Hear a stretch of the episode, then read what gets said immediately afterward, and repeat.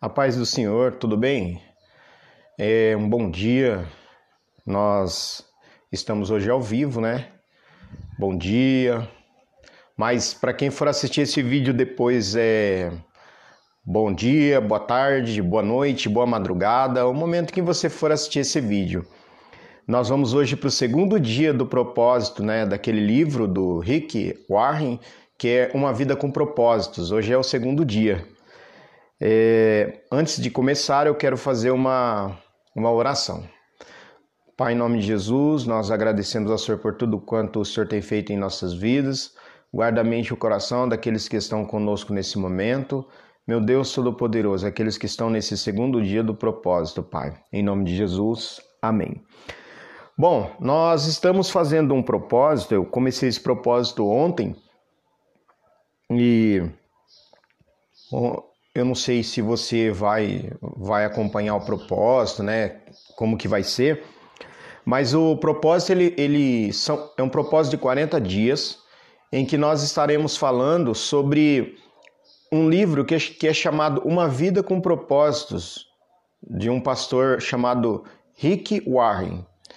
E ele fala sobre o, o nesse, durante esses 40 dias sobre algumas questões que nós temos em nosso coração que a gente não consegue responder se a gente não meditar muito sobre a questão, sobre essas questões, porque eu nasci, é, para que que eu vim ao mundo, né? Sendo que eu nem pedi, eu nem pedi para nascer, alguém pode falar, né? E no primeiro dia, é, todo dia assim, é, cada dia do propósito a gente vai falar sobre um tema. E no final a gente tem que pensar um tema para reflexão, um versículo para memorizar e uma pergunta para meditar. Hoje nós estamos no segundo dia do propósito. No primeiro dia do propósito, a pergunta ou o tema para reflexão foi assim, ó: Pensando sobre o propósito de minha vida, a questão não sou eu. Tudo começou em Deus, não em mim. Um versículo para memorizar. Isso foi no primeiro dia. Colossenses 1,16, eu, li, eu vou ler na mensagem, na tradução a mensagem. Todas as coisas foram criadas nele e nele encontram propósito. Colossenses 1,16. E uma pergunta para meditar. Apesar de todos os argumentos ao meu redor, como posso lembrar-me de que a vida é, na verdade, viver para Deus e não para mim mesmo? Então esse é o segundo, o segundo ponto que nós temos. É, na verdade, é o terceiro ponto que nós temos para pensar né, no primeiro dia. Então vamos lá, recapitulando bem rapidinho para a gente poder ir para o segundo. No primeiro dia, um tema para reflexão: a questão não sou eu. Um versículo para memorizar, Colossenses 1,16: todas as coisas foram criadas nele e nele encontram um propósito. E uma pergunta para meditar: Apesar de todos os argumentos ao meu redor, como posso lembrar-me de que a vida é na verdade viver para Deus e não para mim mesmo? São as três, as três, os três pontos para a gente pensar. Agora, hoje, dia 2, segundo dia. Você não é um acidente. No livro do profeta Isaías, no capítulo de número 4, 44 e no versículo 2, diz assim: Eu sou seu Criador. Você estava sob meus cuidados antes de nascer.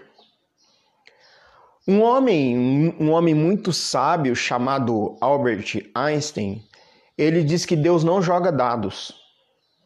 Ou seja, Deus não deu corda no mundo e deixou o mundo aí, né? Dá corda e deixa, não. Deus não joga dados. Você não é um acidente. Seu nascimento não foi um erro ou um infortúnio, e sua vida não é obra do acaso. Seus pais podem não tê-lo planejado, mas Deus com certeza o planejou. Então, é, ele, Deus, não ficou nem um pouco surpreso com o seu nascimento. Aliás, ele aguardava esse dia. Então você já deve, você já deve ter visto pessoas falarem assim: Mas eu sou um acidente de percurso, eu não. Não era nem para eu ter nascido. Os seus pais podem ter não te planejado, mas Deus te planejou. Muito antes de você ter sido concebido por seus pais, você foi concebido na mente de Deus. Ele pensou em você primeiro. Você não está respirando neste exato momento por uma obra do acaso, sorte, destino ou então por uma coincidência. Você está vivo porque Deus quis criá-lo. Então você não está vivo hoje por uma obra de, do acaso, por uma falta de planejamento familiar.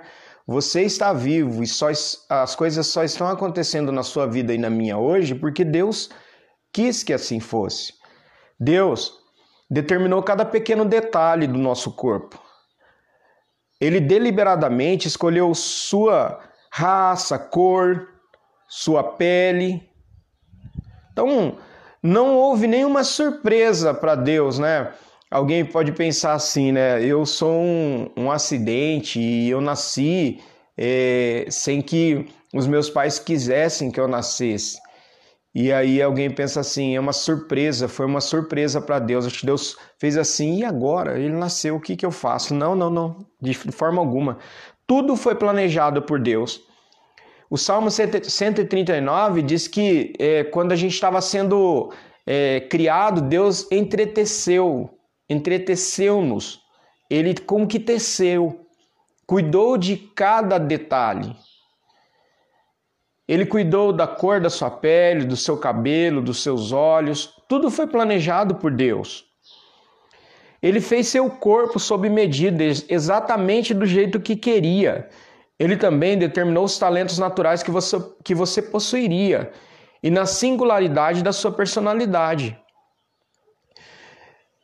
O seu jeito de ser, a sua personalidade, os seus talentos naturais, os meus, o talento, às vezes, uma voz bonita, uma facilidade para falar, uma facilidade para rir, para fazer amizade, para conversar, até o jeito introvertido de ser. Cada detalhe da nossa personalidade, dos nós naturais, foram concebidos pelo Senhor. A Bíblia diz assim, ó: Tu me conheces por dentro e por fora. Conheces cada osso do meu corpo. Conheces exatamente como fui formado, parte por parte. Essa tradução aqui é tão bacana que ela fala assim, ó, como fui esculpido e vim a existir. Então Deus, como que ele como se ele estivesse fazendo uma obra de arte quando ele nos criou no ventre da nossa mãe. Ele foi esculpindo. Você já viu uma escultura? Já viu? Então, Deus ele foi esculpindo a gente ele foi fazendo como que uma escultura para nos criar. O Senhor foi. Esse é o Salmo 139, né? Que nós somos uma obra de Deus. Uma vez que Deus o fez por um motivo, ele também decidiu o momento do seu nascimento e o tempo da sua vida. Ele planejou cada dia da nossa vida antecipadamente, escolhendo o momento exato do nosso nascimento e da nossa morte. A Bíblia diz que antes mesmo de o meu corpo tomar forma humana, tu já havias planejado todos os dias da minha vida. Cada um deles estava registra registrado no teu livro. Que maravilha, né? A gente tem medo de, de morrer, né? Nós temos medo. É, uma vez um, um colega disse assim que o pastor falou na igreja dele assim, ó. Quem quer ir para o céu? Aí todo mundo levantou a mão. Aí ele falou assim: Quem quer ir para o céu agora? Aí um pouco já não, levantou a mão, não é? Porque a gente tem medo da morte, porque a morte ela gera um sentimento de temor pelo desconhecido. Mas Deus registrou o dia do nosso nascimento e o dia da nossa morte. Deus programou exatamente onde você nasceria, viveria para o propósito da vida da sua vida, para o propósito dele a nacionalidade. A sua nacionalidade também não é um mero acaso. Deus não deixou nenhum detalhe para fora disso. Ele planejou tudo para o propósito dele. De um só fez ele todos os povos, tendo determinados tempos anteriormente estabelecidos e os lugares exatos em que deviam habitar. Nada em sua vida é casual, tudo foi feito em função de um propósito. Deus fez cada coisa na nossa vida para um propósito, pré-estabelecido por sua onisciência. Deus sabe de tudo e sabe de todas as coisas. E o mais incrível, segundo esse o livro, esse livro diz, Deus decidiu como você nasceria. Independentemente das circunstâncias de seu nascimento e de quem são seus pais, Deus tinha um plano ao criá-lo. Não importa se seus pais foram bons, ruins ou indiferentes, Deus sabia que esses dois indivíduos possuíam a constituição genética específica para criar você em especial, exatamente como ele tinha em mente. Eles tinham o DNA que Deus queria para formá-lo. Embora existam pais ilegítimos, não existem filhos ilegítimos. Lindo, não é? Ó, embora existam pais ilegítimos, não existem filhos ilegítimos. Muitos filhos não foram planejados pelos pais, mas isso não foi um imprevisto para Deus. Deus não é pego de surpresa nunca. Existem pais que são ilegítimos, mas filhos não são ilegítimos. O propósito de Deus levou em conta o erro humano e até mesmo o pecado. Deus nunca fez nada por acaso. Ele nunca comete erros. Ele tem um motivo para tudo que criou. Todas as plantas, os animais, a natureza, tudo isso foi planejado por Deus. Cada pessoa foi idealizada com um propósito. A Bíblia diz: muito antes de estabelecer as fundações da terra, Deus já nos tinha em mente, tendo nos escolhidos como foco do seu amor. Deus já pensava em você antes de formar o mundo. Deus já pensava em mim antes de formar o mundo, muito antes de formar o mundo. Na verdade, você foi o motivo. Não existe um motivo humano para você e eu termos nascido. O motivo de nós termos nascido é que Deus quis que nascêssemos. Jó, até na sua, é, na sua dor, no auge da sua dor, diz assim: é, um aborto valeria mais que a mim, teria muito mais valor que eu. No seu desespero, não, de forma alguma. Deus planejou ou projetou o meio ambiente deste planeta para que pudéssemos viver nele. Você está vendo que só a Terra até agora, né, nessa, nas descobertas que temos até agora, só aqui habitam pessoas, seres humanos. Condi tem, há condições para, para seres vivos habitar. A Terra, o oxigênio, a umidade, o sol no tempo certo, o vento, o calor, a chuva. Tudo foi planejado para que nós conseguíssemos viver aqui. Tanto que quando nós estamos vendo muitas pessoas morrendo por falta de oxigênio. Se falta alguma coisa nesse mundo, se Deus não permitir que ela tenha, nós, nós padeceremos. A Bíblia diz assim: olha, por sua decisão ele nos gerou pela palavra da verdade, a fim de sermos como que os primeiros frutos de tudo que ele criou. Eis quanto Deus o ama e o valoriza. Deus não age de forma aleatória. Ele planejou tudo de forma extremamente precisa.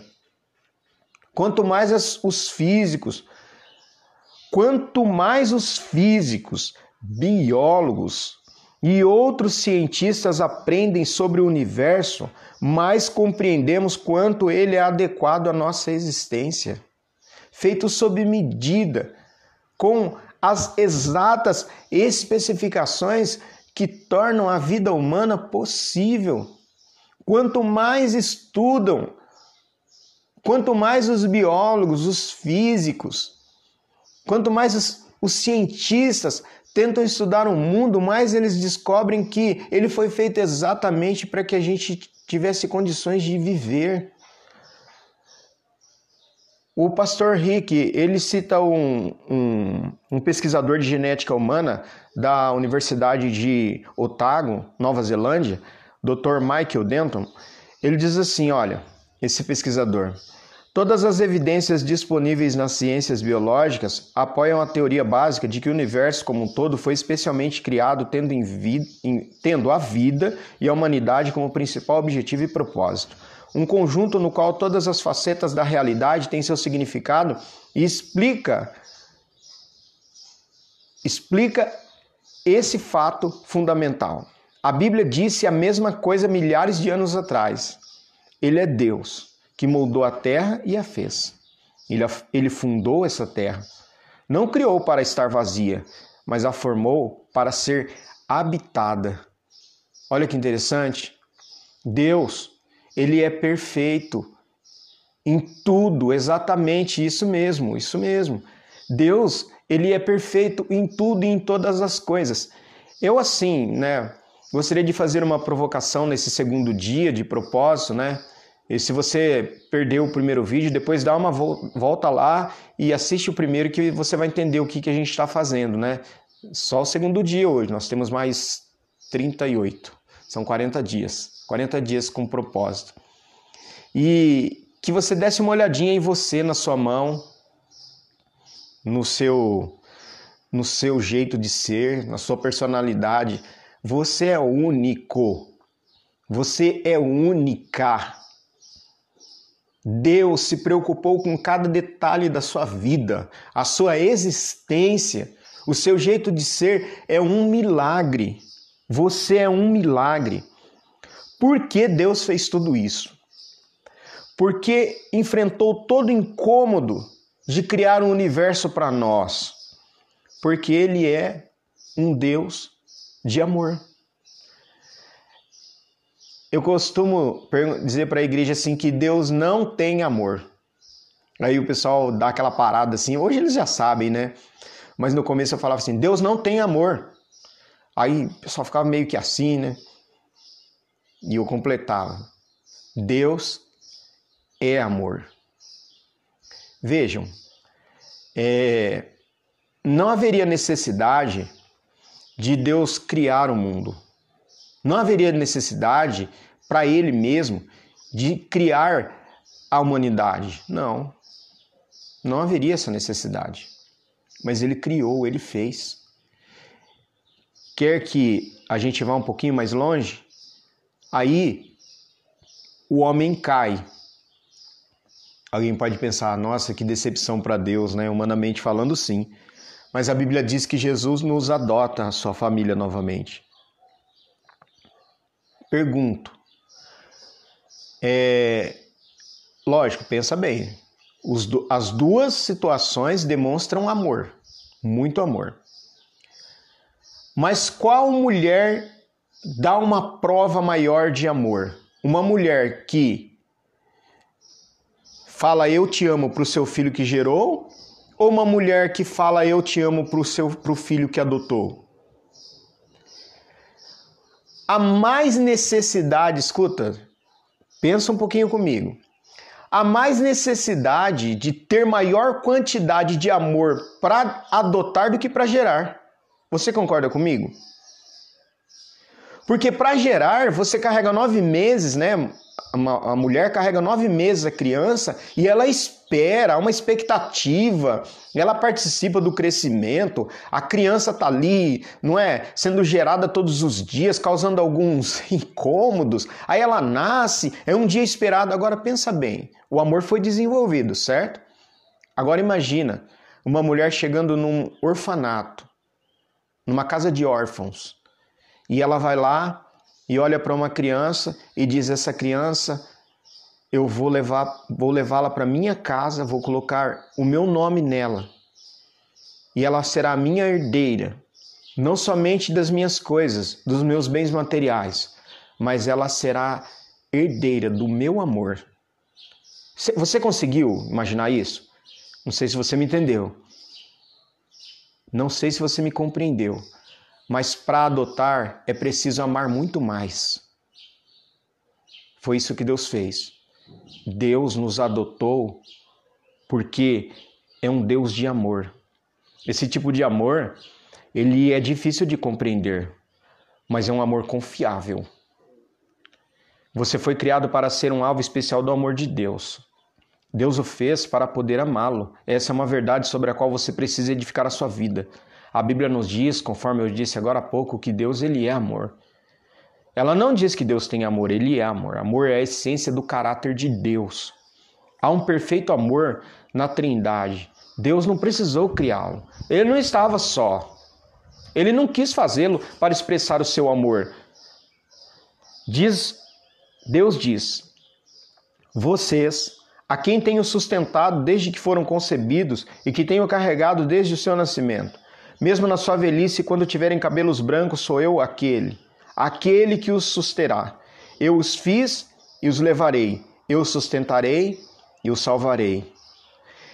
Se não houvesse um Deus, seríamos todos acidentes, certo? O resultado de um fato extraordinariamente aleatório no universo.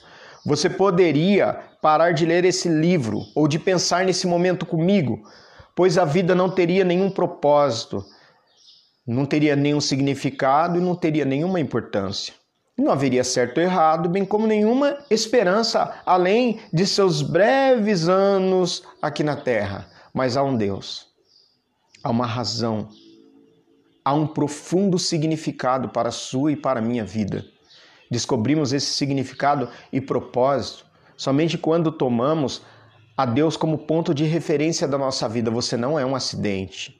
Romanos 12 e 3, na, pará, na paráfrase da Bíblia a mensagem de Eugene Peterson, Peterson diz: a única forma precisa de correspondermos a nós mesmos é pelo que Deus é e pelo que Ele faz por nós. Há um poema que eu quero ler aqui que resume bem isso que a gente está falando. Poema de Russell Kelfer. Diz assim: Você é quem é por uma razão. Você faz parte de um plano complexo. Você é uma criação original, preciosa e perfeita, denominada como notável homem ou mulher de Deus. Você tem essa aparência por uma razão. Nosso Deus não cometeu nenhum erro. Ele o teceu no útero. Você é exatamente o que ele quis fazer. Os pais que você teve foram escolhidos por ele. E a despeito de seus sentimentos, eles foram feitos sob medida para os planos que Deus tem em mente e estão aprovados pelo Senhor. Não, aquele trauma que você enfrentou não foi fácil. E Deus chorou por aquilo o ter machucado tanto, mas foi permitido para moldar seu coração para que você crescesse a sua imagem. Você é quem é por uma razão. Você vem sendo moldado pela vara do Senhor. Você é quem é, amado, porque há um Deus. Tira hoje da sua cabeça. Você não é um acidente. Deus o planejou. Eu disse lá atrás que a gente tem um propósito para fazer no término do dia, né? E nesse segundo dia, o propósito é pensando sobre o meu propósito. Um tema para reflexão. Não sou um acidente. Um versículo para memorizar. Eu sou seu Criador. Você estava sob os meus cuidados mesmo antes de nascer. Isaías 44 e verso 2. Uma pergunta para meditar. Tendo a consciência de que Deus me criou de forma exclusiva, que áreas da minha personalidade, formação e aparência física tenho tido dificuldade em aceitar. Vamos repetir? Vamos lá? Um tema para reflexão. Não sou um acidente. Um versículo para memorizar. Isaías 44 e 2. Eu sou seu Criador. Você estava sob os meus cuidados mesmo antes de nascer. Uma pergunta para meditar. Tendo a consciência de que Deus me criou de forma exclusiva, que áreas da minha vida, personalidade, formação e aparência física tenho tido dificuldade em aceitar. Então nós temos que pensar nisso de hoje para amanhã. Porque amanhã, no terceiro dia, o propósito é o que dirige a sua vida? o que dirige a sua vida. Eclesiastes 4,4 diz assim: Percebi que o que faz os homens correrem atrás do sucesso é a inveja, é a vaidade, é correr atrás do vento. Thomas Carlyle escreveu: O homem sem propósito é como um barco sem leme. Um vira-lata, um nada, um ninguém. Parece forte isso, não parece? E é. Então amanhã, no dia 3, no terceiro dia, é o que dirige a sua vida? Você é dirigido e você é guiado por quem ou pelo quê? Tá bom? Então fique com esse propósito. Ó, quem não assistiu o primeiro dia, volta lá na página da tá na página da igreja de São Lucas, tá na minha página pessoal e também tá no meu no canal do YouTube, tá? É só fique à vontade para assistir. Se Deus quiser, nós faremos os 40 dias aqui. Lembre-se que eu estou fazendo esse propósito de 40 dias com você. Eu também estou nesse propósito. Eu quero mais de Deus para minha vida. Amém? Deus abençoe sua vida. Vamos fazer uma oração? Pai, em nome de Jesus, nós agradecemos ao Senhor por tudo quanto o Senhor tem feito em nossas vidas. Obrigado, Pai. Eu não sou um acidente. Nós não somos um acidente. Nós somos e fomos criados debaixo do amor do Senhor, adotados debaixo do amor do Senhor. Muito obrigado, em nome de Jesus. Amém. Paz, Deus abençoe a todos.